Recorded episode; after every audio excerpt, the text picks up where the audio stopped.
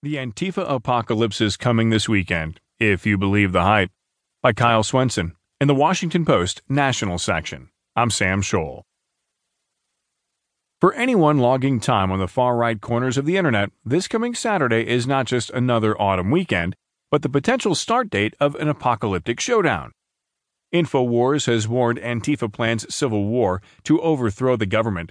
The John Birch Society put out two recent videos warning Americans to stay